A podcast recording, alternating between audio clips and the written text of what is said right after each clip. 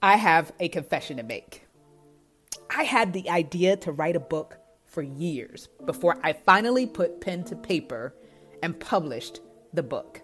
So the big question is this How do people like me who battle doubt and insecurity push past their fears and publish a book? Well, that is the question, and this podcast is going to give you the answers. So join me as I bring you behind the scenes interviews and insights so that you can move forward and publish your book with boldness and courage. My name is Coach Tam, and this is Publishing Secrets. So, in this series, we have been talking about how we can get more sales for your book using strategy, not just begging and pleading for people to support us, but having a real tried and true strategy to drive sales. Now, the first part that we talked about before we drive traffic, we want to make sure that we have positioned our book appropriately. And the best way to do that is to make sure that our book appears relevant to the ideal audience that we want to reach. So we've got to do a really good job with telling the story of how the book is the answer to their questions and the solution to their problems in our book description on our website. Whenever we talk about the book, got to make that connection. And then in part two, we talked about, okay, now that we have positioned our book appropriately and clearly speak to how the book solves problems, now we can drive traffic.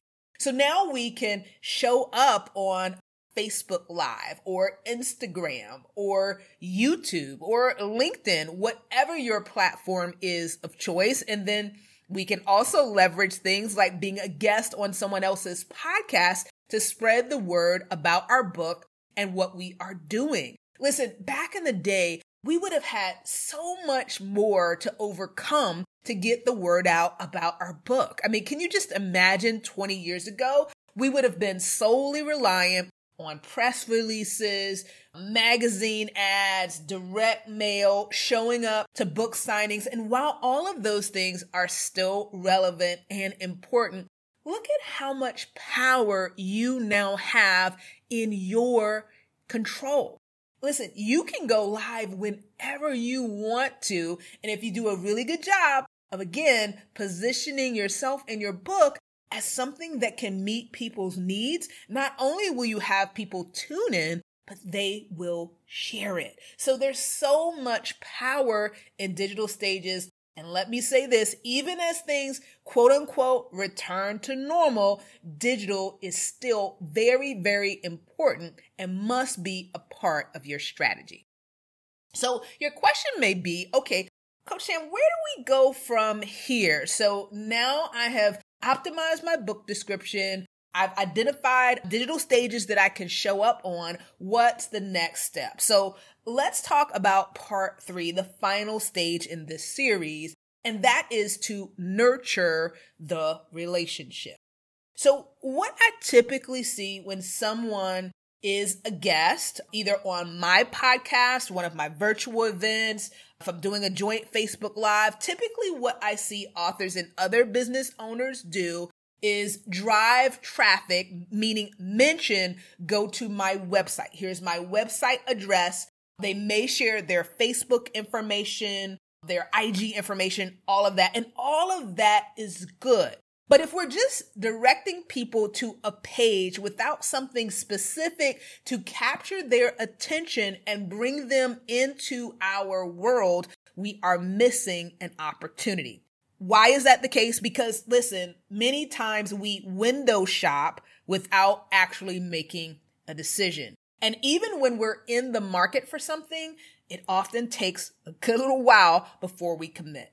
Let me use an example that I'm sure that you have experienced at some point in your life. A couple of years ago, my Acura it was over 200,000 miles. I love that car and I loved even more the fact that it had no car payment. And so I continued to drive it until the wheels fell off, as they say, right? So once the car finally died, I had to face facts and I had to look for another car. But even though I had no car and was renting a car, it didn't actually expedite my process of finding another car. Why? Because there were some things that I needed to do first. So I needed to check out, you know, like the online reviews on cars to see what they said for the ones that I had in mind.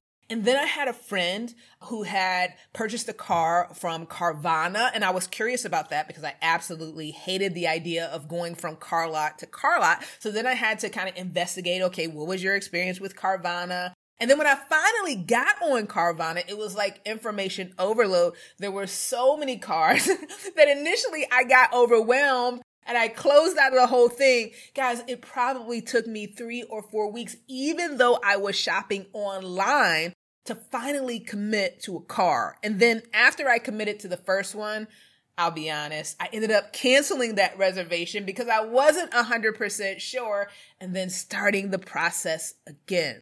Now, I know that this is a more significant purchase, but think about it. Even when we're looking for something small, we can often go through a similar process, right? We, we go to the mall, we check something out, we know that we need it, it fits all of those things, but we'll try it on, we'll look at it, and for some reason we're just not quite sure. Or maybe the price is a little bit more than we wanted to spend. So maybe we feel like, oh, you know what, I'll wait this out and see if it goes on sale.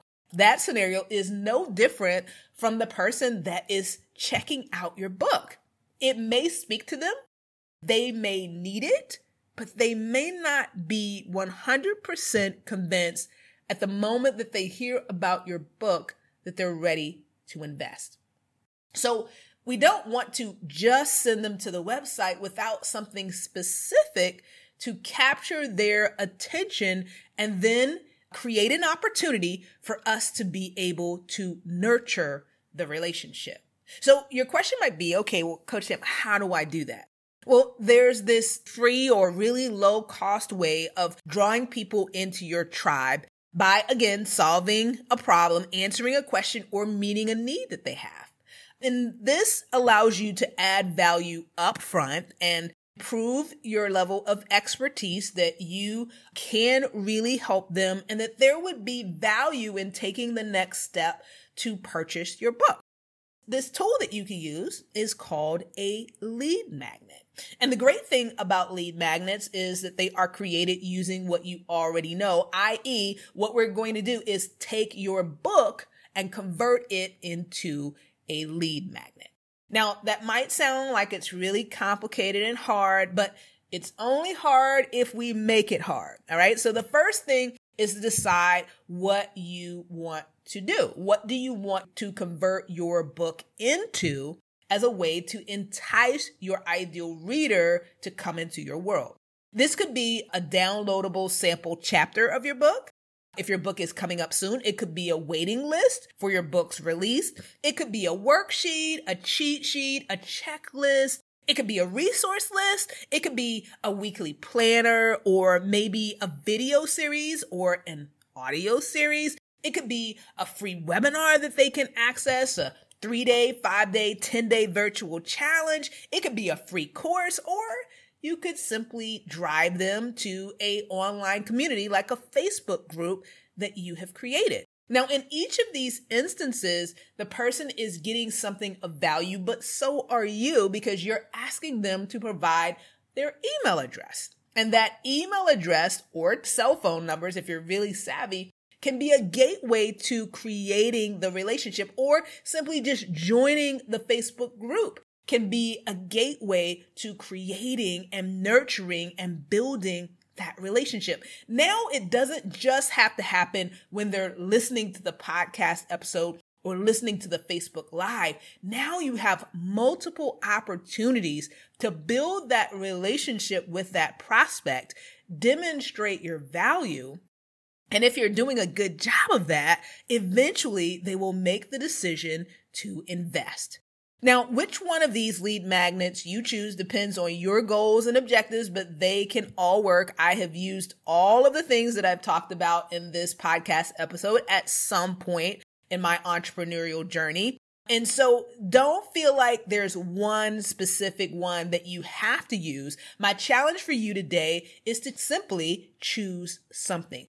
Choose something that you can do within the next couple of days to convert your book into a lead magnet. And then it could be as simple as updating your existing website and creating a way for them to enter their email address and download that or maybe you'll create a landing page. Listen, don't overthink this. The main thing is to get started and see how the audience reacts. Remember, everything is an experiment. So you don't want this to drag on too long trying to find the perfect thing until you get feedback from the market. Experiment until you find something that you get a good response to and then build from there.